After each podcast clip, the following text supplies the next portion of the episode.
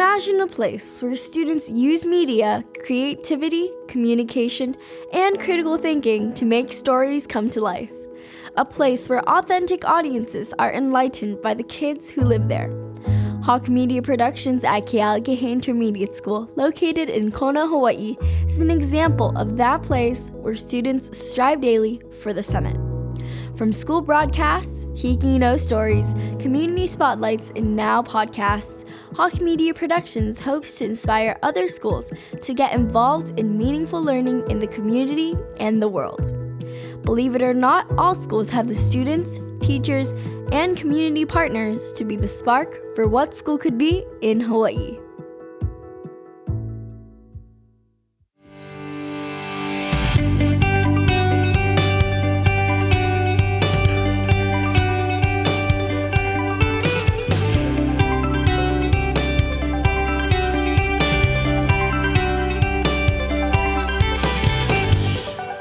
Hey everyone, this is the What School Could Be in Hawaii podcast. I'm your host, Josh Reppun. Today we're doing another on the road episode of this podcast series where we seek out interesting, imaginative, innovative, and creative people in education spaces and capture their stories. Today I will be talking with two lifelong learners affiliated with Hawaii Kids Can. A little bit later in the show, I'll be talking to the executive director of this very special advocacy group. Hawaii Kids Can advocates for the success of every Hawaii student from PK, pre-K, sorry, through college and career. They are working hard to improve policy to help all students thrive. Executive Director David Miyashiro and his team are also working to share promising practices and stories to demonstrate that all kids can succeed. Hawaii Kids Can has four guiding stars, if you will innovation, multilingualism, options, and excellence. More on these stars a bit later in the show. With me today are Phoenix Valentine. Did I get that uh, pronounced um, right? Phoenix Mamiti Valentine. Valentine. Yes. Got it. Okay. And Davin Bunam. Got it. Got it. Welcome to this conversation. I know that this idea is pretty goofy in our digital age, but um, let's say that you're part of a pen pal program. I mean, who does pen pals anymore, right? It's all digital. Um, where you get connected to someone in, say, Iowa or New York or somewhere else. And you're writing your first letter. I know, I know, we don't write letters anymore. Um, um I guess it's going to be an email or it's going to be Facebook Messenger or something like that. And your first paragraph describes yourself. So, um, Phoenix, what would that per- that first paragraph to your new pen pal say about you? Hi, new pen pal in Idaho or New York.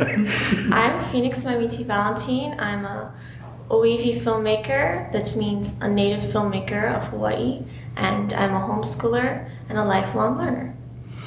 And what is your kind of sense um, of like who you are and where you come from? My sense of who I am is that I am a Kanaka of Moku'a Waianae, the district of Waianae on the west side of Oahu. And I take in my cultural heritage through mo'olelo storytelling or the Hawaiian language. And where I'm going is I'm going to remember all of the things that I've learned and contributed to my filmmaking in the future. Awesome. So you're a product of place, you're a product of culture. Yes. Awesome. David, what is your first paragraph going to say? Ooh, okay. Um, I just open up with a quick introduction, aloha, my name is David, I'm from the island of Oahu. Um, but then I jump a little bit more into like what makes me tick. I'd say something like, um, my upbringing has always exuded non-traditionalness. And what does that mean? Well, ever since I can remember, I've always done things weirdly or just differently. Mm-hmm. Um, ever since like elementary, intermediate, high school, it's never stopped. Like, I know one time I would do my homework on the ground in my class just because I'd work faster like that. Mm-hmm. And then I don't know why, but my teacher decided to get a couch after that. You, you think there might be a connection? Possibly. Possibly. Maybe. So you were just lying on the floor, and that's where you felt comfortable doing Yeah. your, your homework. Yeah. Just do whatever makes me feel comfortable. Right, right. And what is your sense of place here in Hawaii? What is your sense of kind of Oahu and where you come from and what this place means to you? Can you elaborate a little bit more on place? So, you know, we're talking a lot in education now about place based learning and culture based learning. And this is in response to a more traditional way of approaching education that sort of strips out place and culture and actually asks students to amass a bunch of information and then you have to account for it. Test and paper, test and paper, that kind of thing. And now we're starting to look more and more at how place and culture influence the learners who are in the classroom. So, in, in what ways does the island of Oahu kind of inform who you are or who you were as a student?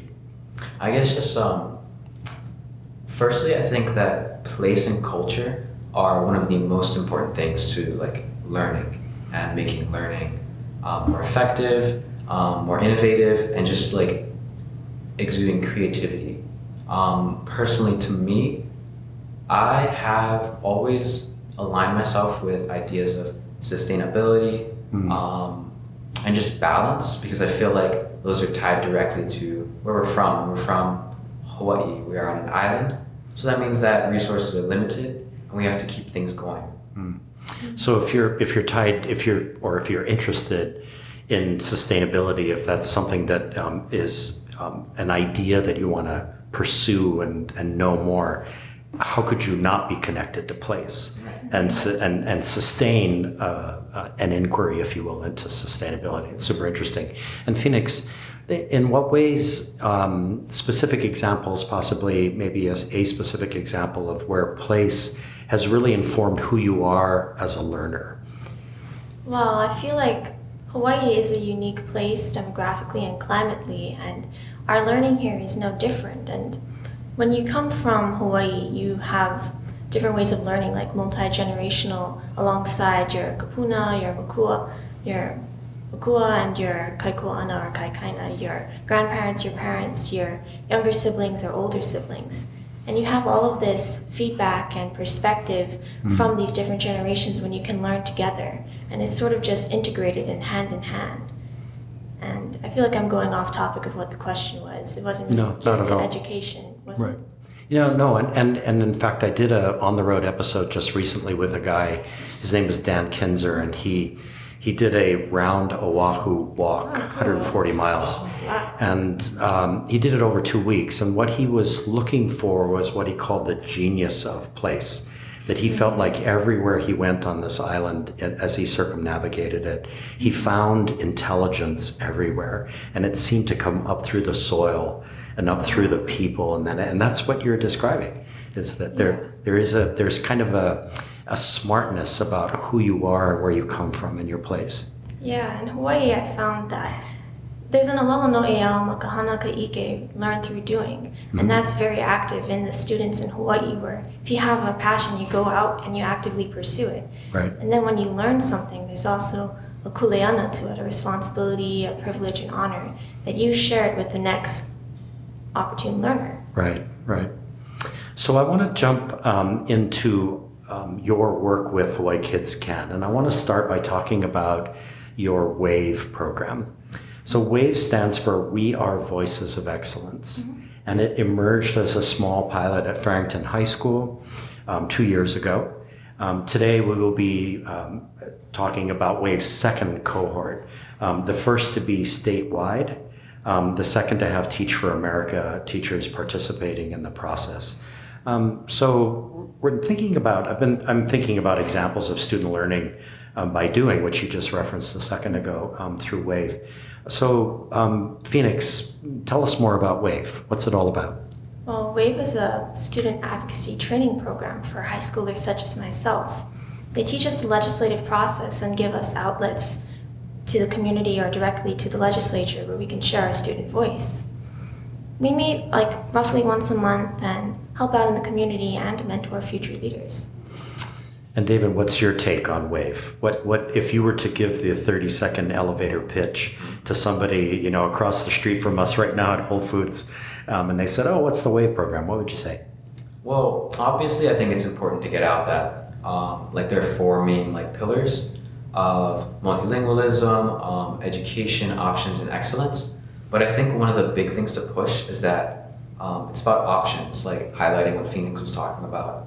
Um, through the uh, Wave mentors and all the facilitators, they all have like unique um, experiences and skill sets that help us like connect and meet with different people throughout the community, uh, locally, and even globally sometimes. So, Phoenix, what are the ways that um, the program actually engages you in this idea of learn by doing? Because you're you're in the legislative process, mm-hmm. you're learning that process, you're learning how to work within it. What is the learn by doing process that Hawaii Kids Can uses to help you navigate that? Oh yeah, Wave has been really awesome in the two years that I've known them. They've given me so many opportunities. Like how I actually first met them was being a part of a student-led candidate forum, and where I got to speak on that. And I've, since then, I've been able to go and speak in front of the Board of Education for community board meetings at Nanakuli Public Library, and um, the Student Youth Summit at the Hawaii State Capitol. I've been on panel and written for testimony for HB 406, one of the many bills that they've introduced to me. It supports student internships in Hawaii. And basically, what I'm trying to say is that they learn through doing processes. if you have an opinion, they'll find a venue for you to share it with the community or with the legislature on whatever you deem important. So, David, it seems like um, there are two parts to this as, as I'm learning about it right here in the moment.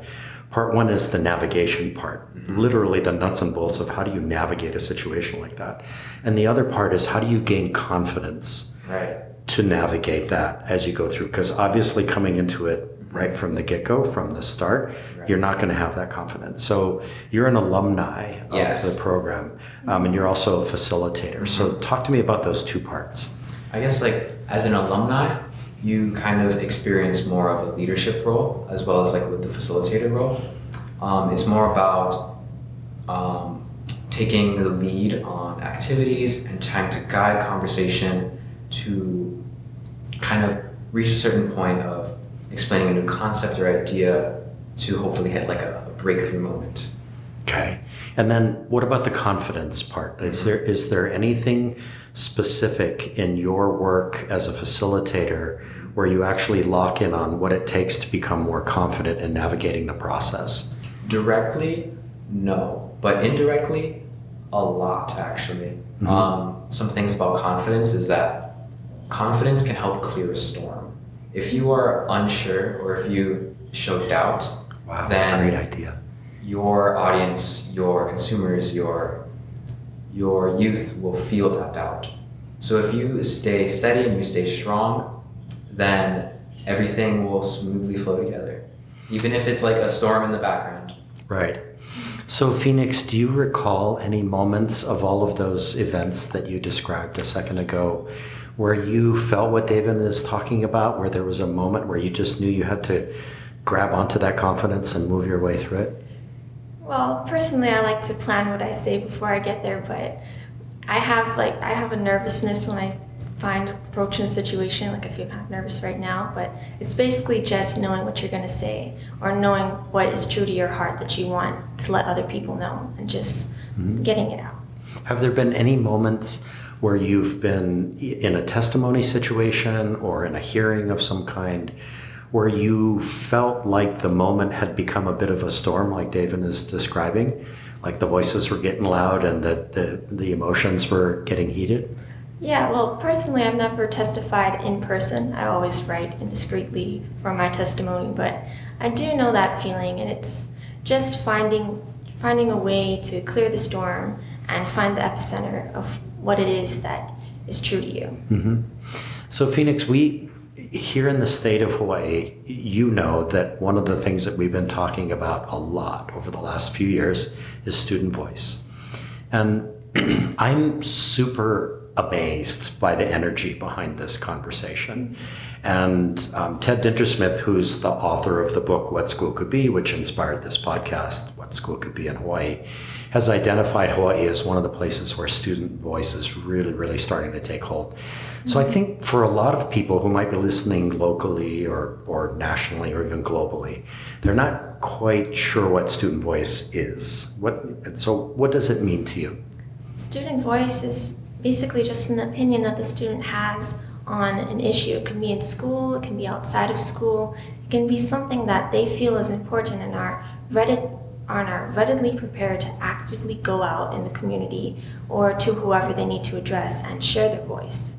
And what's can you remember or uh, can you think of a specific moment um, where your voice you realized that your voice was present and was being accounted for by the people that you were with at the time? Well, in so many instances, I, I've come to find that adults really appreciate when children share their opinions with them about education. Like at the board meeting I mentioned at Nanakuli Public Library, after I like read past the bullet points in my head and set out what I was trying to say, there was a pretty big applause, and a lot of people came afterwards to say, Wow, I'm so glad that we had someone who's we're the Board of Educators and we actually had a student there to share their testimony because everyone else was, well, like past 18 and maybe like the working force of the school system. Mm-hmm. What was the issue that uh, you were testifying about that day at Nanakuli Public Library? Oh, that day I was just saying what it's like to be a homeschooler in Hawaii and how it is to receive education and to give it back in the community and my partnership with Will, my inclusion with WAVE and well, the things they've done for me. And what is it like to be a homeschooler in Hawaii? Being a homeschooler in Hawaii, you learn a lot of things in a way that a lot of people call unorthodox, where maybe you're not getting credited for it, but the knowledge is still valuable. Mm-hmm. You go out and you find places in your community, like you can just go down to the beach in Makaha and you'll find people with kupu, or you can make a pohaku, a rock to pound poi, or I'm in case scholars for college-minded students and youth.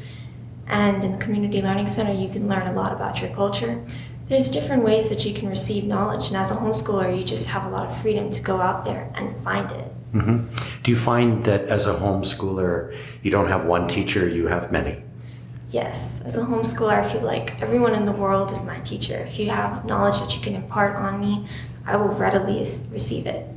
It's so interesting because this is what we're talking about in Hawaii right now is how do we break out of the mold of this is my teacher as if that's the only person and then how do we start looking throughout the community for people who can help guide mentor coach facilitate um, support us in if if you consider yourself that kind of learner? That's super interesting. So david what's been your journey in terms of finding your voice? In terms of finding my voice um, i guess to take a look at the beginning it was you couldn't really call it a passion point. At the beginning it was a pain point it was it was aimed towards like the education system that was that was what I was mostly concerned about because I saw all these opportunities out in the world, but I didn't see them being implemented in the areas around me. I didn't see like these breakthrough project-based learning or place-based learning, or I didn't like directly see it with my own eyes. But after I got involved with the scene and I made efforts to find people who do stuff with that, mm-hmm. find connections, uh, build on those connections, it really changed not only like my way of thinking, but like the way I saw the world. Mm-hmm. Just being able to find different opportunities that um, that move towards a better education system and really kind of break the mold of like what the standard can be. Mm-hmm. So over the course of this podcast series, David, 12 formal episodes. Uh, this will, I'm not sure what number this will be, but already there have been multiple on the road episodes. Mm-hmm. They've all been with adults, adult leaders, adult educators. Mm-hmm. Um, this is the first time that I'm getting a chance to talk to students. I would love for you to give your perspective on what defines project based learning from, from a student's perspective. Might have to take a second for that. That's okay. Uh, And I'm thinking, I'm actually thinking, David, that maybe the pathway to that to that response is through your experience with Nalukai Academy. Mm-hmm. That that's a way for you to explain it. So you and I first met right while you were at, in the middle of Nalukai Academy, which is a, a product-based, place-based, culture-based program here in Hawaii um, during the summer. Um, so through the lens of Nalukai Academy, what's your definition of project-based learning? Through the lens of... Um, what were you working on? I was working on a startup that I created with a team of uh, three other people. And what we did was we wanted to create a platform where educators and mentors could connect to create um, different projects for their students, um, create um, create meaningful connections, and build on um, kind of like a partnership um, where you get to work together to create something that not only increases engagement but also aids in um, teacher and student burnout. Wow, that is an astonishingly layered project that you were working on. Because in addition to working on a project, you were also working on figuring out how do educators become more aware of what projects are and how do they work together or how do they get support when you're going through it. Um, and so that process of project-based learning has many angles to it, many facets to it. And Absolutely. I get, so talk to me about that. What was that like? Different angles of project-based learning? Yeah. I guess project-based learning is really, really broad. It could mean many things because there are so many different ways of looking at one thing, one object, one idea, one concept. Um, from my perspective, I've always seen project-based learning as literally just having a project, having a goal, um, having a way or a way to find out how to reach that goal and having an end result.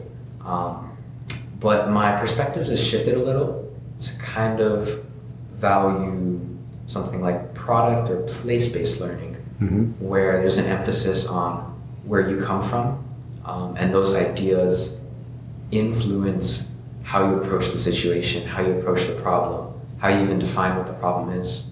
Sounds like you were building some some soul, some spirit back into the project itself. Like you can have a very sort of here's the here's the product. You know, there's a MacBook sitting right in front of me, but in the process, it sounds like you tapped into spirit, into soul, working together as a group. Um, so I want to shift a little bit now, Phoenix, um, about what makes education special in Hawaii? We've already sort of touched on it a little bit, um, especially in terms of where you're coming from um, and how learning is perpetuated in our culture. So, what makes education in Hawaii unique? Education in Hawaii is unique because, like I said earlier, Hawaii itself is unique. There's so many different cultures and the diversity of where you come from, and is perpetuated in our culture because well, since we're in Hawaii, when you look in the Hawaiian culture, STEM roots back so very far science, technology, engineering, mathematics.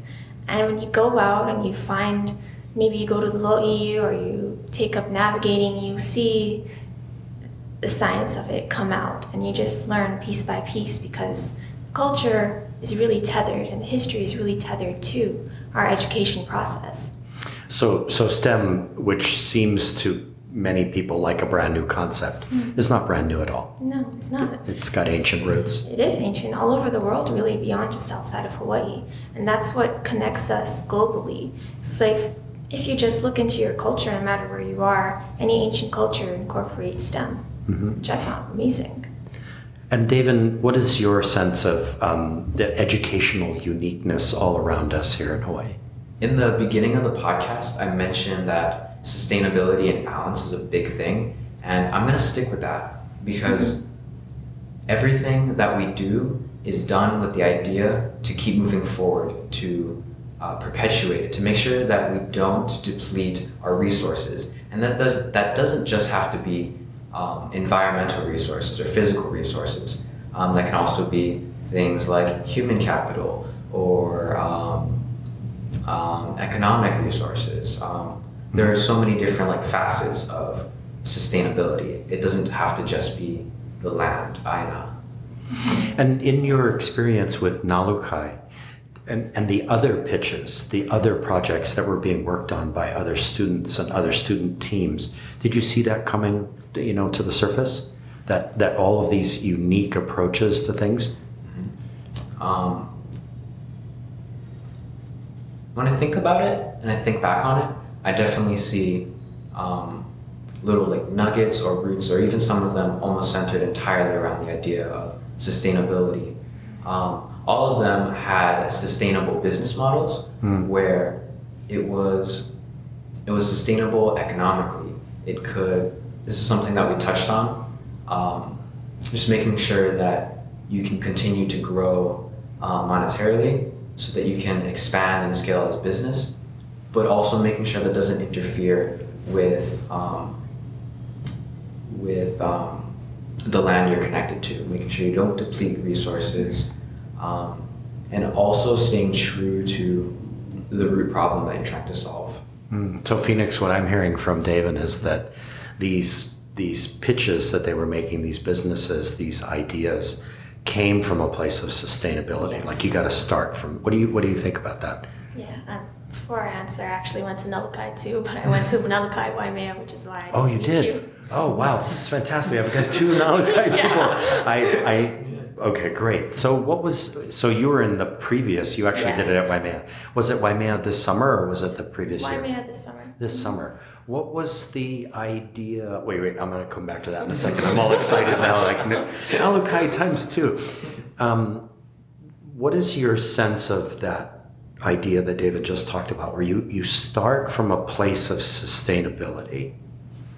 Yeah, I saw that a lot of my peers, like David had said, they or a few of them, they were invested in sustainability of the Aina and just knowing that things don't get lost in the course of our modern lives. Like there are a few teams that were trying to preserve just the names, the Hawaiian names of things in the forest or animals, and just making sure that if you, you're curious, you have like something, an app that you could go to. Like a lot of things do for, for multilingualism, but directly for the Hawaiian culture or just scientifically for plants and animals in Hawaii. And I feel like education really is tied to sustainability because it comes back to balance of the individual student. If you don't have any balance in yourself, what is your waking life?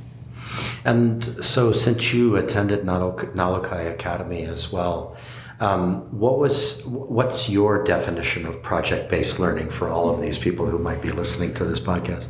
Well, like David said, project based learning is being invested in the project and learning from the outcomes that come while you're working on it. Mm-hmm. Like there were a lot of things that arised in the teams at Nalukai where we would be working on a project and then we'd be trying to find solutions and then we'd find them just by searching for them and by trying to integrate it to our particular dilemma. And what was your team working on? My team was working on a student mentor sort of agency where if you had if you wanted to pursue a particular field, you would contact us and then we would hook you up with somebody in that field and they would take you on like an intern onto some of their jobs and you could learn from them. And then from there, once you gain all of the knowledge that you need, we would then connect you with a local business person in need of your services. Wow, extraordinary! So it's like a bridge. Yeah. in effect. What can you give me? A, do you recall a specific example of, of where a particular business could be one of those connections? Yeah. Our original idea was that if you're interested in film, we would hook you up with a filmmaker and you could go on set with them and learn audio and recording. And then once you have knowledge, we would take you to a local business manager or someone in need of video service to advertise their company. Wow, that's awesome. So I actually I can share a quick story with you. I'm working on my second documentary film, and because when Ted Dintersmith came to Hawaii in May of 2016, at the end of his year-long tour after he debuted the film Most Likely to Succeed, one of the places that I knew I had to take him was Searider Digital. So we went there and we spent part of a day there, and Ted walked away kind of with his hands up in the air saying, I've never seen anything like this throughout the entire United States. As a result of that, long story short, I partnered with Searider to help make this documentary, and we're looking at innovation and education. And they're actually we're a year and a half into that project, and we're getting very close to a draft of the film at this point. So I love the idea uh, that you're describing here of this bridge, that I got bridged because of Ted to the Searider program, but how, el- how in other in what other ways could that happen, and how could we expand learning for kids to get them outside of the classroom? Yeah, just like I said earlier, I feel like the individual student needs to follow their passion just if you have a passion, go out and find for ways that you can participate in it. And there, lots of bridges will open for you and lots of connections where you can meet people like how I met the Wave Gang, and then I've been introduced to so many opportunities to share my voice. Yeah, that's fabulous. And David, I, I have to talk about your time at Education Incubator. Um, since that's what you're involved in right now, you're actually an, in, an intern Yes. with the program. What is Education Incubator? Education Incubator is a local nonprofit created around changing how and when kids learn because you shouldn't have to wait to be important or to do something important or to make change. And what's the process? Like, what is Education Incubator's process of making that happen? Um, a lot of times they do um, different trainings, they do partnerships with schools and organizations to work with youth directly in kind of facilitating the process of an idea and pursuing it. And what's your specific role as an intern with the program? As an intern, I've been kind of split between a couple of different um, kind of like tasks. One side is like a project management kind of side. Um, I'm taking on some social media responsibilities, creating um, like a marketing, um, a marketing plan, uh, researching that, and then just like brainstorming between um, all the members. And then another side is being more involved with the trainings, uh, working with the youth, um, making sure that I can help facilitate um, and just take on any challenge that comes their way. And I understand that you're already a graduate of high school, so you're in a Yes. what we call quote unquote a gap year. um, and so this is helping you to understand where you might go, where the canoe takes you. And, and that's happening right now, right? Yes, it's kind of it's always happening like when I least expect it. Like um, I guess thinking back, um, I've always took a step forward when I had no idea what was going on. Like for example, before I even graduated, like a month before I graduated, I was still completely unsure of where I would end up in the months following after. Um, I had no idea. But then one day, I was in an elevator, and then right as I pressed the door, uh, Miki Tomita uh, from Education Incubator came in, and then we kind of like uh, met up again. And then she asked me like how I was doing, what was I doing over the summer, and she invited me to the. Um, it was a partnership of Education Incubator and Sultan Ventures to uh, create a, a business accelerator. And that, that Yeah. conversation led Yeah. to your internship mm-hmm. with Education Incubator. And so clearly the gods were looking after you in that moment, right? Because if she hadn't been in the elevator, if the door hadn't opened in that way, yeah. And I, I just think Phoenix about the ways in at your in your Nalukai experience that you're actually trying to not wait for the gods to make it happen, to actually mm-hmm. make it happen purposefully, right? Yeah. That's what you guys were working on.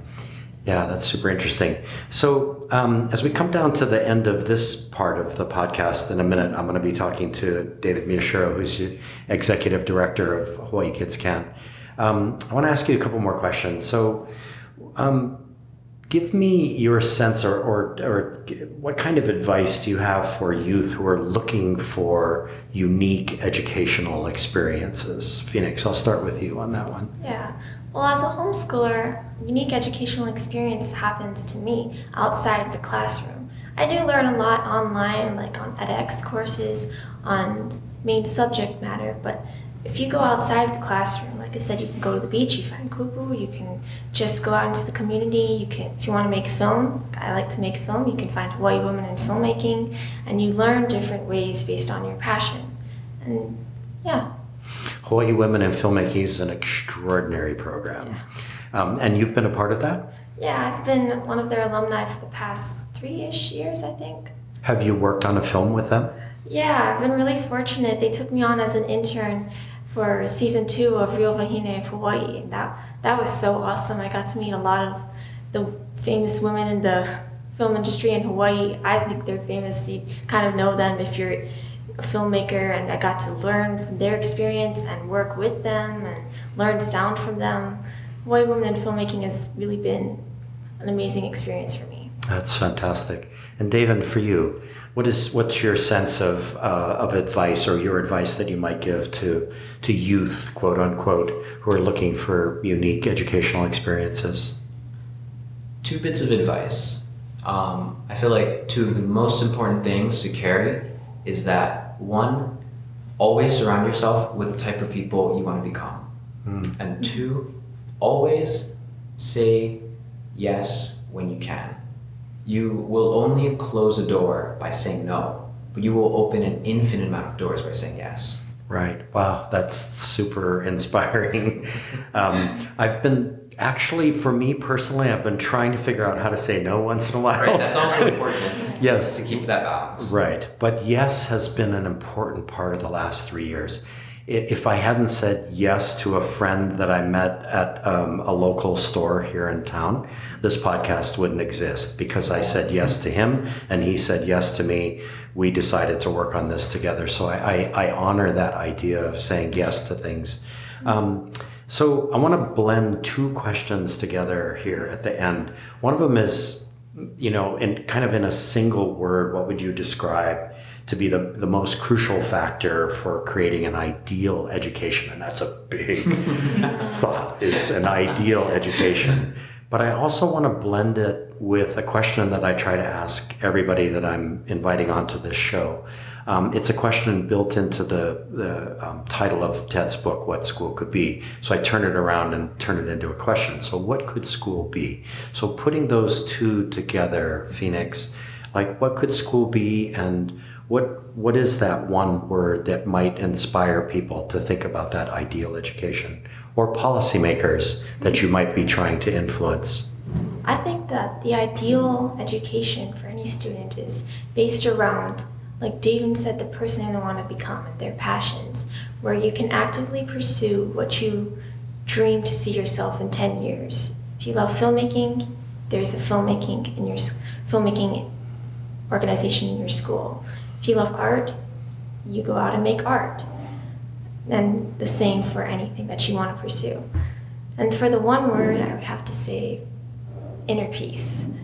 Because I feel like balance is very important for the individual. If you don't have balance in your mental, emotional well being, your physical health, or your act, intellectual, academic stimulation, or connectivity to community, those are four things I believe mm-hmm. are key to balance in the student's life. Then, because each of them depend on each other and they're at their peak optimal performance, you're better for success. Mm. So, Phoenix, just for a second here, I want to do a little sort of role play or a, or a simulation. Sorry, curveball coming at you, right? um, let's go back to Nanakuli Public Library and let's say that your formal testimony is over. And I've been listening to what you're saying here. And I have a I have a really urgent question to ask you, which is as a board member, I'm now a board member and I'm asking you this question during your, you know, after your testimony, your formal testimony. Like how does the education community and educators and education leaders how do they find out what you want to do, what you care about, what you might be passionate about, what you might be interested in? How do we how do we go about doing that? Oh yeah, well, the best way is to just ask, to go up to the students and ask, or to look at them and see what they like to do. Or maybe the students come up to you and they tell you, I want to do this. I think it'd be great if the school incorporated this. Hmm. maybe you just go around and you find other ways or other schools that are contributing to what students want and you follow after them. It seems like, though, that we're, we're always pressed for time. Mm. We never have enough time to ask those questions. Yeah. Why? Well, the days get busy and hectic like they usually do, and sometimes students feel bashful or shy and they don't really want to go up and directly ask the head person of their school, and maybe the head person of their school is too busy to come up to them. So hmm. it's just finding the way to gap, to bridge that gap.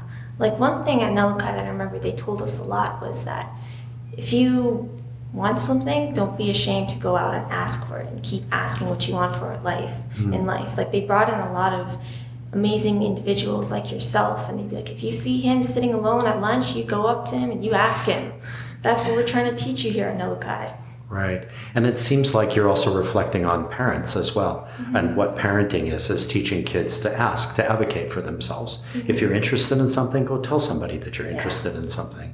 That's very cool. So, David, same question. It's kind of blending together. What could school be? Right. And also, what's that one word or, or a couple of words that kind of pull it all together in terms of an ideal education?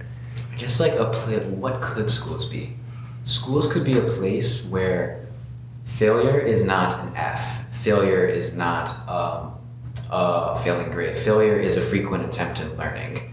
Um, and I feel like to get to a place where you can create persistence, you can create creativity, you can engineer um, that process of thinking, is where you introduce choice and you also supplement it with structure. Because choice, um, without any restraint, is chaos. But structure, in and of itself, is just that it's structure. It creates a factory line. When you add them together, you create something that's really beautiful, where students can really become learners again. And then they can take their education to their hands and have the guidance to move in the direction that is beneficial to them, but also do something that is meaningful to them. Hmm. So same situation. We're at Nanakuli Public Library, and I'm the board member, um, and you're sitting next to Phoenix, and you guys have been testifying. This business of choice, like how do we find out, or, or actually, different question, how do we redesign the day so that choice is actually possible mm-hmm. for students? How do we do that? Hmm. I guess it starts with looking at different perspectives, um, different education models, different ways to convey choice or to give choice back. Um, one of them could be project based learning, which is a really nice segue. Um, project based learning, there's not a lot you can do to take away from what you do for a project.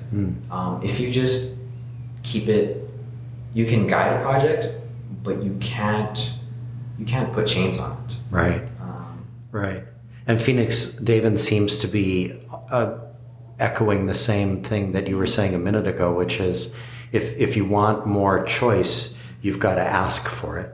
And um, so you guys going forward are going to be advocating for these ideas as you go forward and, and you're going to be doing it under the or in the construct of Hawaii Kids Can, in the construct of Wave and this program going forward. So I'm, I'm just, I feel very um, honored to have had this conversation with you today. This is the first time that we've talked to students on this podcast.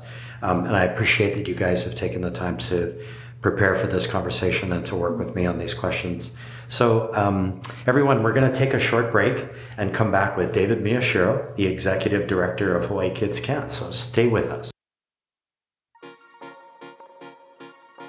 If you want to make your own podcast but feel intimidated by the tech barriers, then you might need Alitu. Alitu is a web app that lets you create and publish great sounding podcast episodes. It takes care of the complicated stuff, leaving you free to concentrate on what you do best talking about your passion. Alitu, the podcast maker app, find it at alitu.com. That's A L I T U.com. Hi, I'm Tyler Kern from Market Scale. We're excited at the arrival of a new podcast series out of Hawaii titled What School Could Be in Hawaii. Market Scale is thrilled to be partnering with Josh Reppun on this project and can't wait to hear the insight and thought leadership he brings to EdTech. If you're enjoying this podcast, you can hear it and others over at marketscale.com. You click on industries at the top of the page and then scroll down to EdTech. Hope to see you there.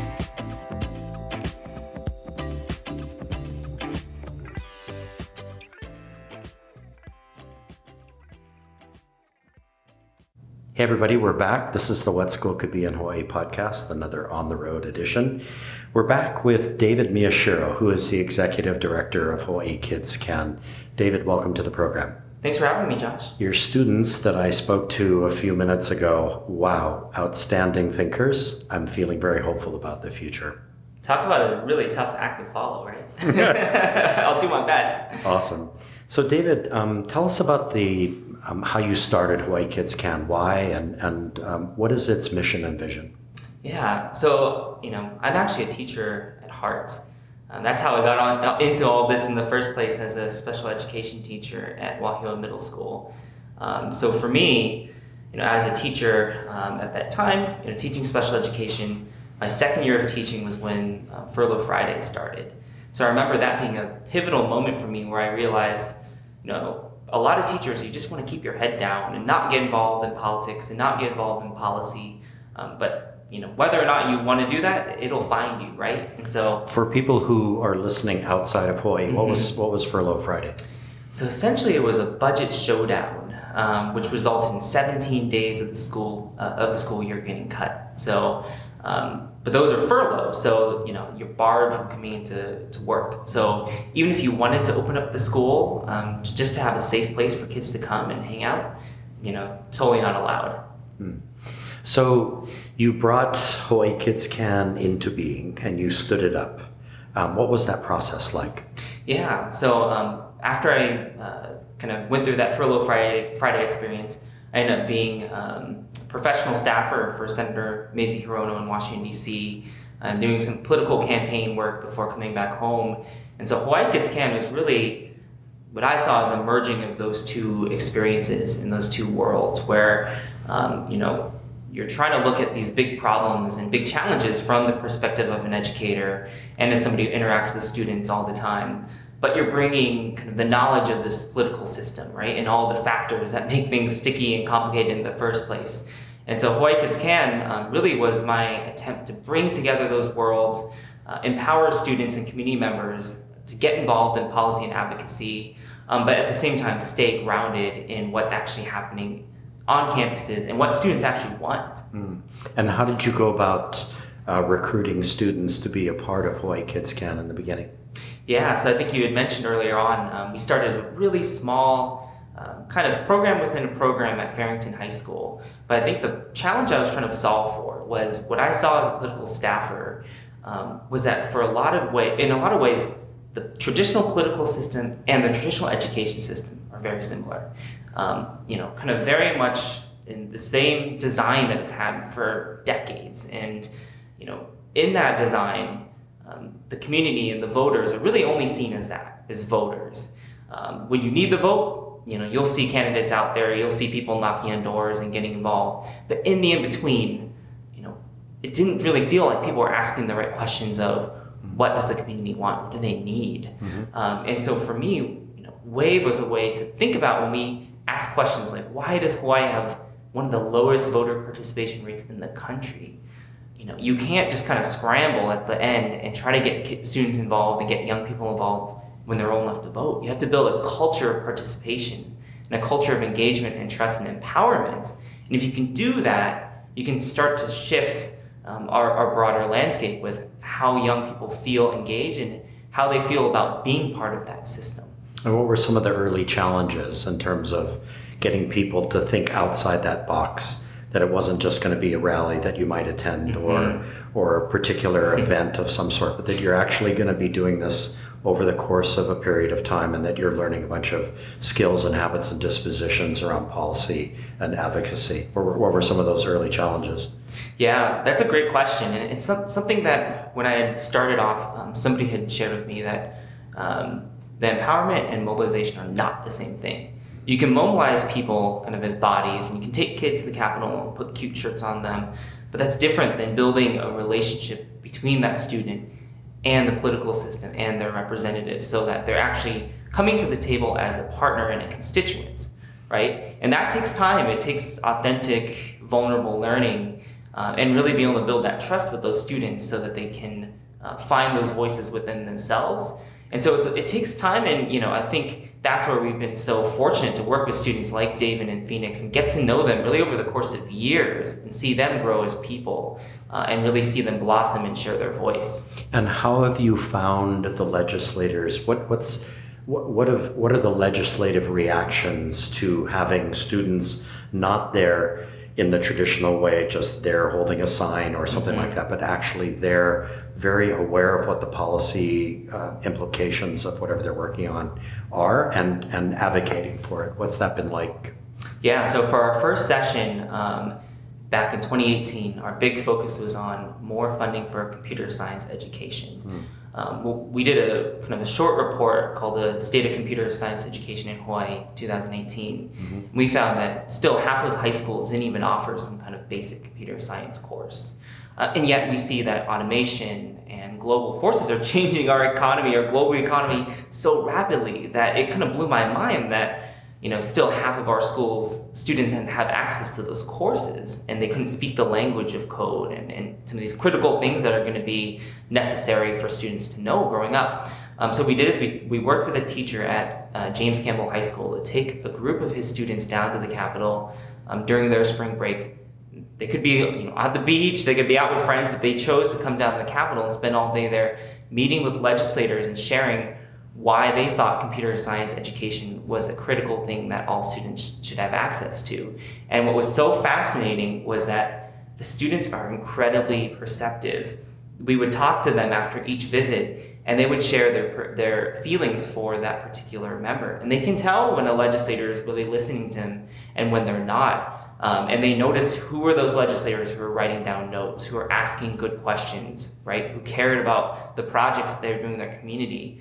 Um, and I thought that was just so incredible to see those kids, even at that, you know, 15, 16 uh, age range, to have this social intelligence to pick up on all these cues that adults, you know, if, if you're a professional lobbyist, you would see. But, you know, I think a lot of, um, you know, unfortunately, our, our traditional education system, just like our traditional political system, you know, when you think about kids getting involved in things like advocacy or like legislation, you know, how do we set up a model uh, or a mock legislature, right, or a model UN? And those are, can be great programs, but gosh, they can get out there and do the real thing. right, right. If I want to learn how to play basketball, I don't want to give you know a book on you know this is how you dribble. Just get out there, try things out, fail. It's okay. Um, but that's where the real learning happens. I think. I had my own issues with sort of the mock UN or the, or the mock um, political or or um, you know, any, any of those processes where you were sort of going through a simulation. Um, I recall back when I was teaching at La Pietra Hawaii School for Girls, we put Abraham Lincoln on trial uh, for for for um, revoking habeas corpus during the mm. Civil War, and I had a friend who was a circuit court judge, and he actually heard the case in his mm. in his courtroom. So my students came down and tried it in his courtroom, and he um, he was it was so special. He actually rendered a verdict instead wow. of saying to everybody, "Well, you know, your side was great and your side was great." He actually came out and rendered a verdict, and mm-hmm. I just remember how real it felt for all of us in the room. Um, so that kind of policy work that you're talking about, it re- you really get real when you're doing it. Um, question about preparation for the yes. students um, prior to a moment like that. Um, what is that preparation like? What does you what do you and your and your team do to prepare kids? How does what does that process look like? Yeah, so the WAVE program actually is a full school year long uh, curriculum where you're looking at the centers of power that exist in our community. So we always start them with um, really just advocacy to me is a way of thinking. Mm. So we start them with something like a simple scenario where you know imagine a kid in your neighborhood is riding a bike home from school and they get hit by a car what do you do next?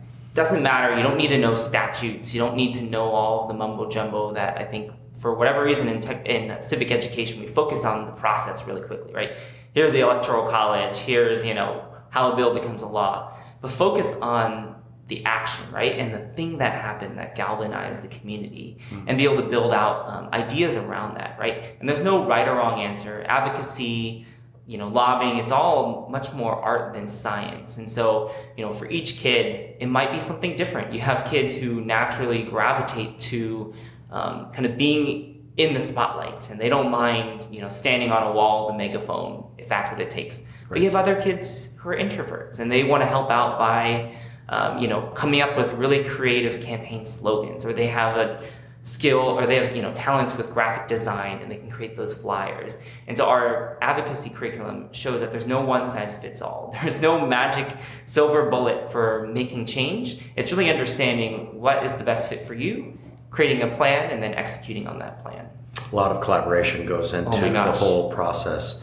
Um, and Yeah. everybody finds what their niche is, what their role is as they go through it. So, David, I know that this um, this cohort that you've got going right now is the first time that you've had a statewide cohort. Mm-hmm. Um, so that feels a little different to me, just thinking about how that would work. So, how is that different?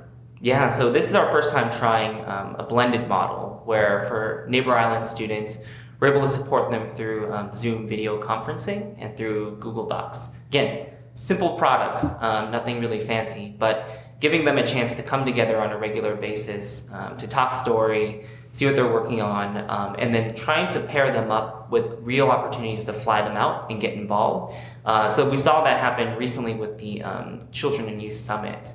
So we were able to leverage some of the funding through that summit to fly students out from several different islands. So they could participate in that day as well, meet their counterparts, um, and, and really get to build their skills in person too. So we're continuing to iterate. It's a little bit of a, a pilot for us this year to see, you know, how smooth it is. But you know, it really started because I met a student. Um, it was at the Hawaii STEM conference, which is a great conference put on by STEMWorks and I met this awesome student from Molokai High School. And we had never done Neighbor Island work with students before, but I was just so blown away by her that, you know, Aisha Heredia, who's our, um, kind of runs all of our student programs, you know, we had a discussion and it was basically, you know, tell me why we can't do this because I really think this young person is important and we need to figure it out. And I think that's, if our education system can think like that, right? If we can model that for the education education system, I think um, we'll find that a lot of kids have those assets as well. That's very cool.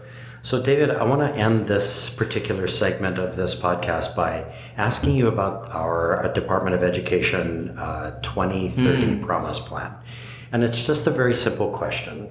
If you were providing input and you were um, wanting to advocate for a particular set of promises that we might make to our kids, what would those promises be? Yeah, I think, uh, you know, and we've been lucky to work as a partner with the Department of Education um, to host a series of community focus groups, um, in addition with some other partners, including um, Elemental Accelerator, Teach for America Hawaii, um, Hope Street Group, um, to you know provide that forum for community members to actually share. Right? I may have opinions, but I think it's more important that the parents, the students, the teachers, you know, even business leaders can share their thoughts as well. But I think for me, you know, given that this is a ten-year plan, it's going to be really important that we build in kind of as David was saying, some structure so that schools aren't kind of scrambling around, but also uh, freedom and flexibility. 10 years is an incredibly long time in education, right? If you think Sure is. about where our world was in uh, you know, 2009 and educationally, you know, all the things that have happened since then, you know, really the iPod even itself hasn't been around that long. Right. Um, things will change again uh, in so many different ways. So again, uh, do we have the supports for schools to adapt to that, that change, but also the flexibility to think big? Um, and I, I encourage the department to look at education is more than schooling, right? As Phoenix was saying, education is all around us. The community represents our teachers um, and our learnings. So, is there a way that we can be creative? And if a student spends a semester, you know, working with um, a marine biologist, can they get science credit for that? Right? If there's a student who's a homeschooler and let's say they want to take a computer science course um, at a local high school, can they subscribe for just that course? If you think about the big changes that have happened economically and technologically, it's all about kind of this unbundling of services where folks can pick and choose what they want to get something that's truly personalized and flexible. And our system isn't quite there. It's not designed for that. It's designed, you know, for um, kind of a 50s and 60s model. But if we can start to shift it and think about school in this kind of unschool, unbundled way, where the community is our classroom, ooh, I think we could do some really, really exciting things. So I'm excited, I, and I appreciate Dr. Kishimoto for creating this opportunity for uh, community members to weigh in and provide feedback to the department. I appreciate that the superintendent is, is asking for as much mm-hmm. feedback as she has. It's been pretty remarkable. David, thank you for that challenge to our Department of Education and even to everybody in the state of Hawaii. And thank you for being a part of this episode today. David Miyashiro is the executive director of the of Hawaii Kids Can, and uh, we are excited for what will happen for you guys as we go into the next legislative session. So good luck with that. Thanks, Josh.